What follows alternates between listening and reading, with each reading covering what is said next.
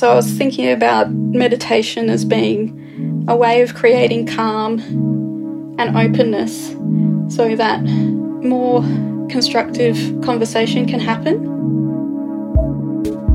Hello and welcome to the Art Guide Australia podcast with Tiarney Miekus. This episode is the second in a series on art, creating, and care, linking with the poignant exhibition Notions of Care.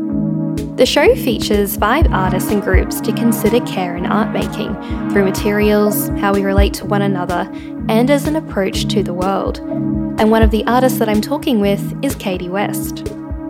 Katie is a Yindjibarndi Western Australian artist based in Noongar Ballardong country in Western Australia.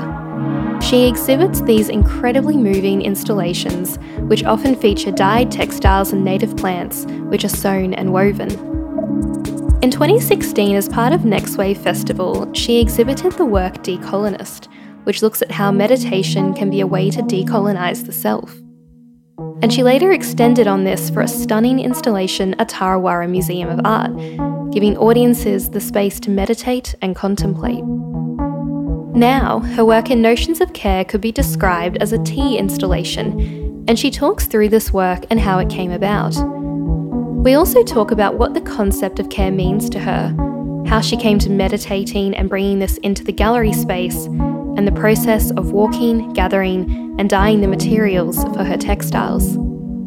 Katie also talks about the experiences of racism she has faced and her words of encouragement to other people who have had similar experiences.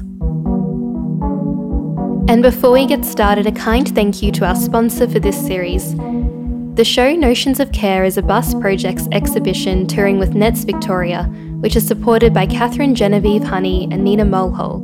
This project is supported by the Victorian Government through Creative Victoria and received assistance from NETS Victoria's Exhibition Development Fund 2020, supported by the Victorian Government through Creative Victoria.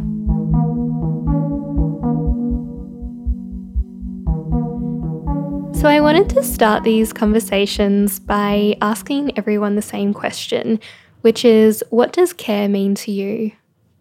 As an artist, I I think of care as considering the audience experience in my work. Uh, for instance, with uh, the tea work, I'm really interested in making a space where people feel welcome in the invitation to have some tea and also to kind of take up space in that invitation as well. I feel like, well, I suppose with care, I'm also very interested in what it means to practice custodianship uh, from my own displaced sort of position and also in the kind of world we live in with climate change going on. And so I think of it in this very uh, big picture way, but also in these uh, smaller interactions with others. Yeah, that's really nice. At like a more, I guess, art industry level, I mean, you've probably experienced in your own way that it can be unstable and it can be stressful, whether that's financially or emotionally. Where do you see the role of care at like a bigger art institutional level? I think a lot of the um, sort of I don't know, just the things that are a little bit annoying about around administration. A lot of that can be excused if um, you have a real connection with um, curators and people working at the institution, and you can sense their excitement around the work. That's kind of the most important thing to me. I think. Well, I mean, as I've started to be paid for my work, I do feel like I'm being cared for in those transactions. Um, I think, uh, uh, and especially um, being in Melbourne for a time and uh, the ARIs there being so conscientious about paying people well with little resources. I was so impressed by that, and I feel like that's just really important. It not acknowledges that we all have our general lives to deal with and roofs to keep over our heads and stuff. So I think there's a there's a care in that. Yeah, totally. Just acknowledging that artists are also people as much as artists. yeah, absolutely. Can we talk a little bit about your upbringing in Boorloo, Perth? Was art something that you always gravitated towards?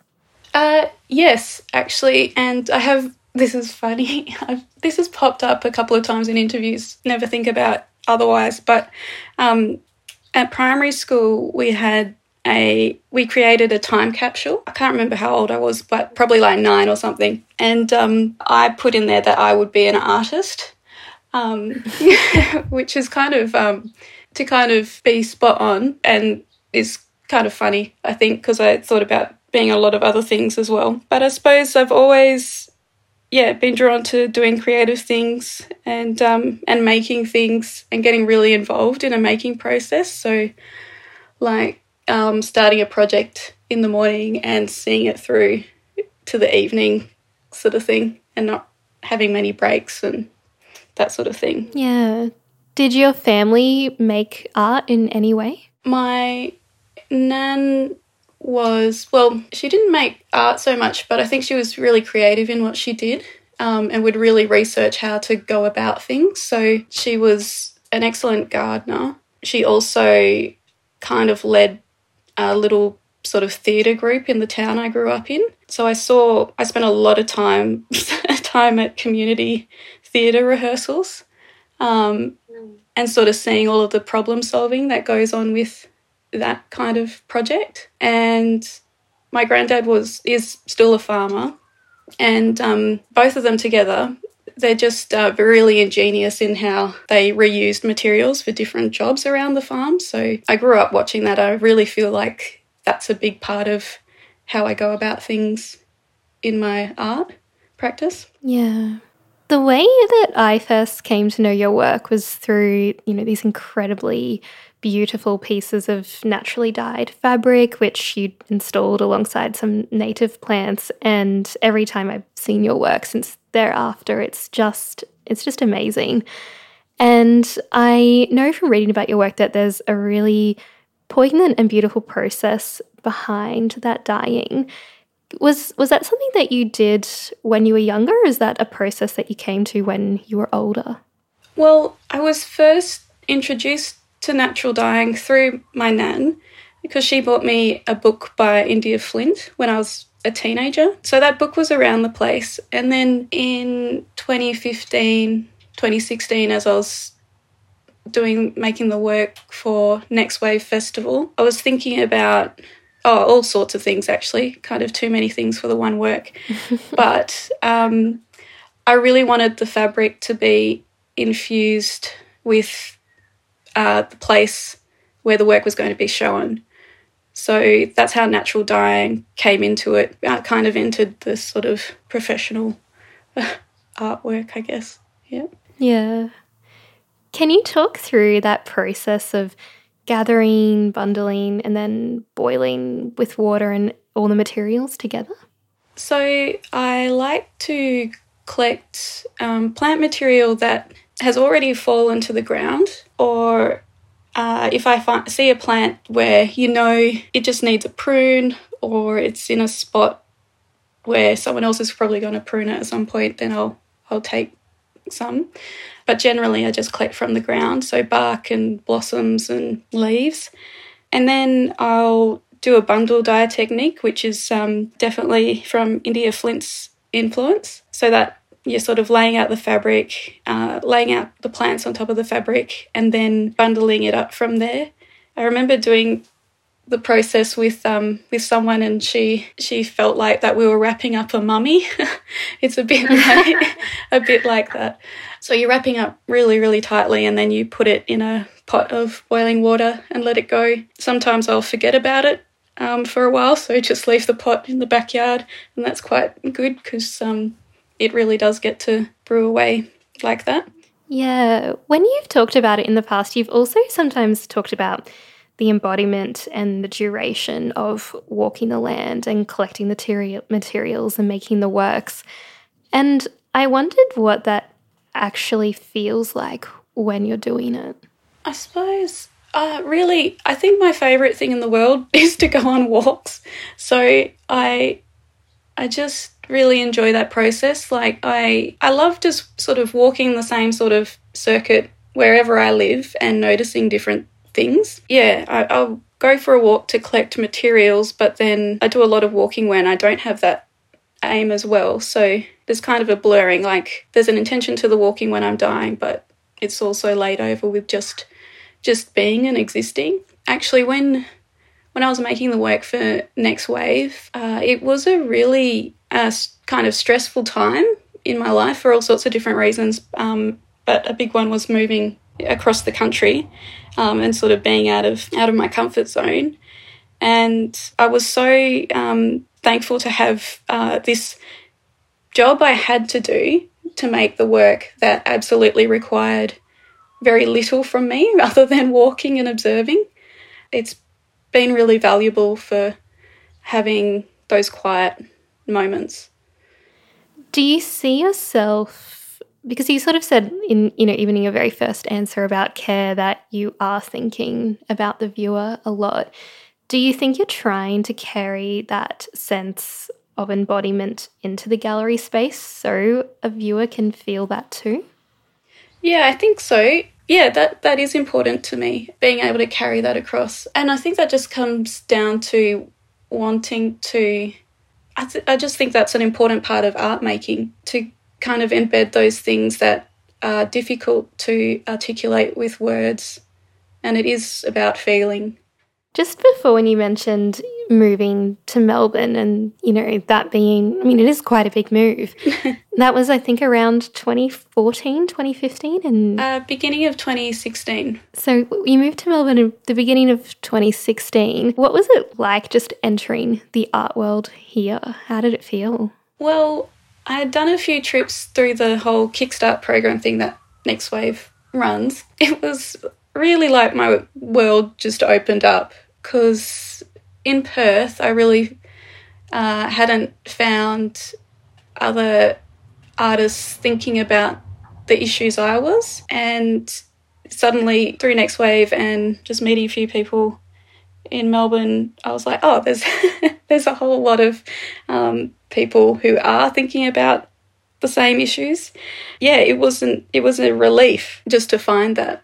I think there was one point I was seeing your work so much around Melbourne and regional Victoria that I actually just thought that maybe you were a Victorian artist for a while. Um, and I think the last time I saw your work was at Bus Projects, and that was for Notions of Care. And I was wondering if you could talk through to listeners what you're exhibiting for Notions of Care. So the work is probably best described as a tea installation. Oh, and the, there's a couple of large cushions as well. So there's a few pieces of fabric, and uh, some of them can be used as um, tablecloths. So depending on what table can be sourced at whatever gallery, these tablecloths should fit. They're kind of a standard trestle table size. So there's a, a few of them so they can be laid out in different ways. And then there's some smaller pieces that can be used as like tea towels. And then there's also a hot plate with a teapot and a few cups and then tea. Oh, also with the um, large naturally dyed pieces, they can be hung in the space. So they're kind of marking the tea space within the gallery.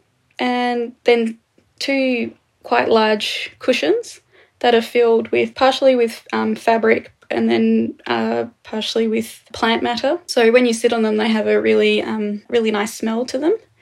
Yeah, so that's kind of the setup.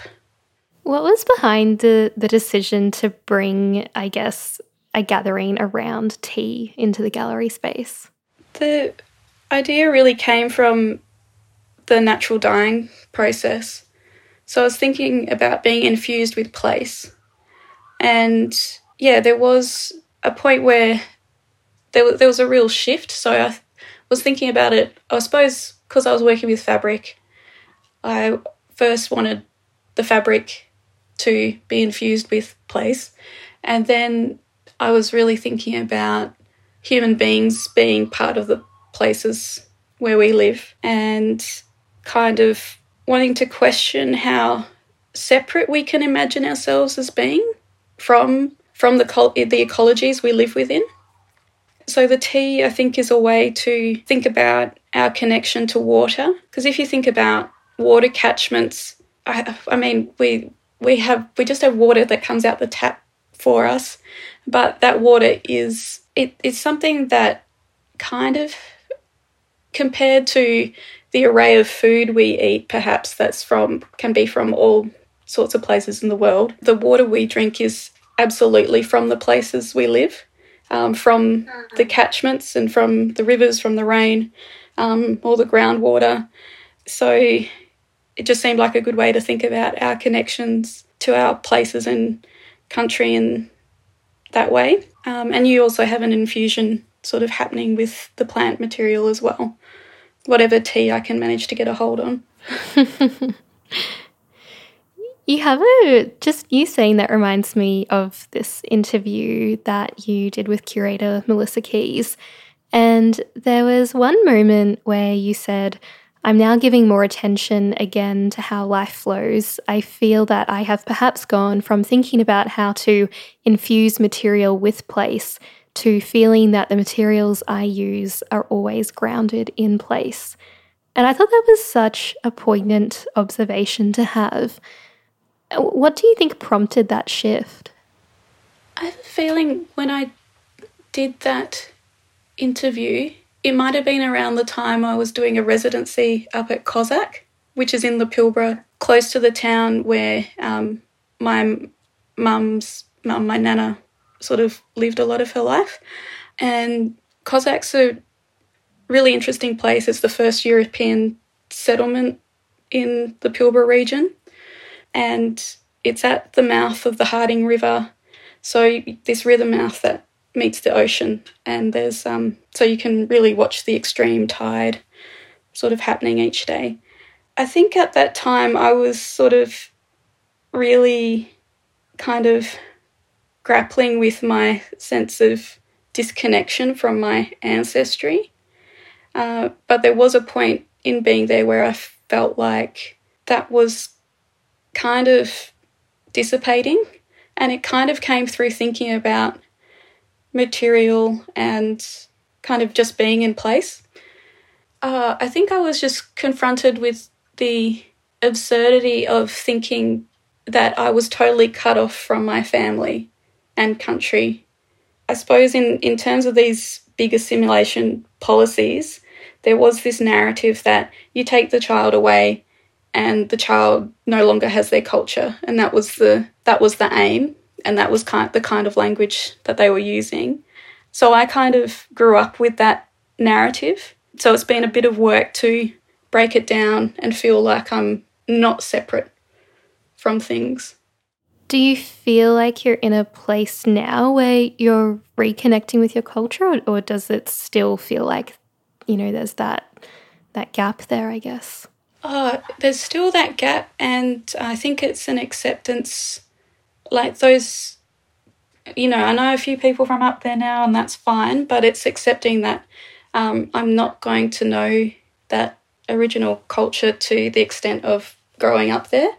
And it's kind of just accepting that and that being that being fine. Like there's and sort of putting it in perspective and going, there's uh, so many people in the world who are disconnected from ancestries like that for from these original ancestries for all sorts of different reasons.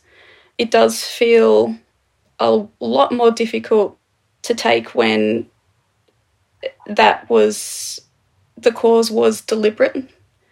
Yeah, but there's also yeah, I've just um just accepting where we are at and um yeah, finding other ways to just feel connected and grounded in the life I do have. Is one of those other ways meditation? Because that's something that's really been like a key part of a lot of your art. Um, yeah, med- meditation first became interesting to me because there was all this research into um, meditation affecting gene expression and things like that. So I don't know. That's all I can say about it. I don't know how to go deeper in it. And I think, you know, that might have been the extent of that research too that that potential is there. So so it, it really presented this idea that um, the genes we're born with are not fixed, and um, that really gave me hope in terms of thinking about the impacts of transgenerational trauma. So yeah, I think it, it there's kind of been a few things um, or ways meditation has been helpful in my life. So from handling uh, experiences of, of racism, so being able to to just have a, a way to um, calm down after um, those kinds of incidents, but also this bigger sense of having a bit more kind of control about the trauma and predispositions I might have inherited. Mm. Yeah, thank you for talking about that. That's really brave of you. So thank you. there is sort of um, like I guess an extra layer where then you've also brought meditation into the gallery space with previous works like Decolonist and Clearing. And I saw Clearing a few years ago at TarraWarra Museum of Art, and it was a, just a completely stunning installation. How did you get the idea to bring meditation into the gallery space? I suppose the same around the same time I was discovering all those things about meditation. I was also teaching in Indigenous health at a university to first year health students studying all sorts of different areas of health. So I was meditating before class because uh, our subject areas was um, it, we were going over history that I felt like people should have already learnt at school and um, kind of going through the social de- determinants of health. And it would press on things that were going on in my own family. I was connecting dots through delivering the material with my own story, but also observing in the class some students being uh, super compassionate, but also very flustered because they didn't want to say anything wrong and cause offence. And then um, the students who were outright resistant to um, having to do a unit like this as part of their studies. So it really felt like everyone was bringing a lot of emotion into the class. So I was thinking about meditation as being a way of creating calm and openness so that more constructive conversation can happen. Yeah, that that really was um, the main thing. So I think creating a sense of um, a state where people feel like they can be open to others. And I feel like that's helpful in a gallery space also. Yeah, absolutely. It's sort of the mindset you want to be in when you're going to go and look at art. Mm-hmm. Something else that really struck me about the works was how I feel like um, like I meditate and I find it very useful. But I also feel like there is this other sense in which it's been co opted by like wellness culture or co opted by capitalism. Mm-hmm. And I loved that you created a space that felt so genuine. In the back of your mind, were you thinking about the ways in which meditation has been co opted? Yeah, yeah. I, I think, yeah, I have wondered about that a bit. But also, it's such an old practice, too.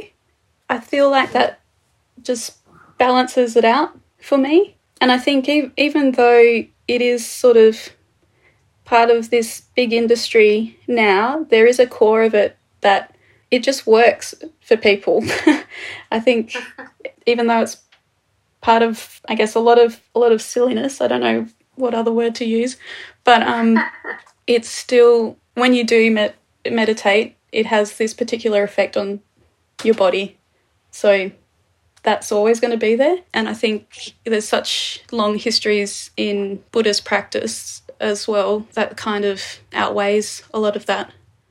Yeah, absolutely. Just to change topic a, a, little bit, but you've talked about how, and this was also in the interview with Melissa Keys, and to quote you, that galleries and museums are places that I did not feel welcome in as a young person. What was that early experience like? And did it especially in your younger years did it made it did it make it feel difficult forging ahead with an art practice? Yeah yeah it did. Um so i suppose going to high school in perth in particular and then yeah continuing to live in perth after high school i experienced a lot of racism day to day. Like sometimes it felt fairly fairly overt other times it was more microaggressions but you would have just um, uh, sometimes it felt like you you had so many experiences in the one week, and it would just like it really would wear you down. And having those experiences really affects your, well, for me, really affected my ability to just get out there and find opportunities. So even with finding work, like when you're followed around a shop or you're, you're being watched, like you know you're being watched, you don't necessarily go, oh, I might apply for a job here or there and stuff. Uh, with things like, so being an undergrad and then other people would go and volunteer at this gallery or this gallery, I never felt like I could do that at, at that particular age.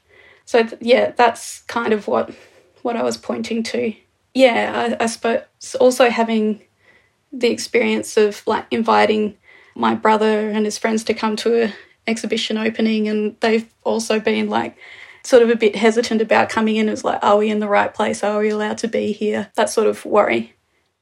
Would you say it's changed over time? I think it has changed a bit, but I think the thing that has changed more is my vigilance around it. So I've really worked on not um, going into a situation and assuming that people are looking at me in a particular way.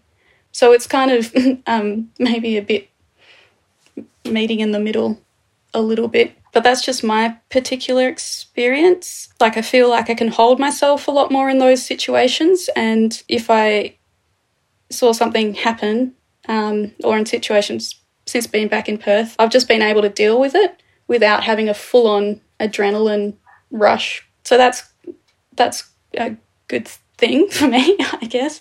I think we're in a really weird situation where so many people are in, interested in Indigenous cultures and all our stories and experiences, but then there's still some really hideous stuff going on. So, yeah, I'm not quite sure where we're at.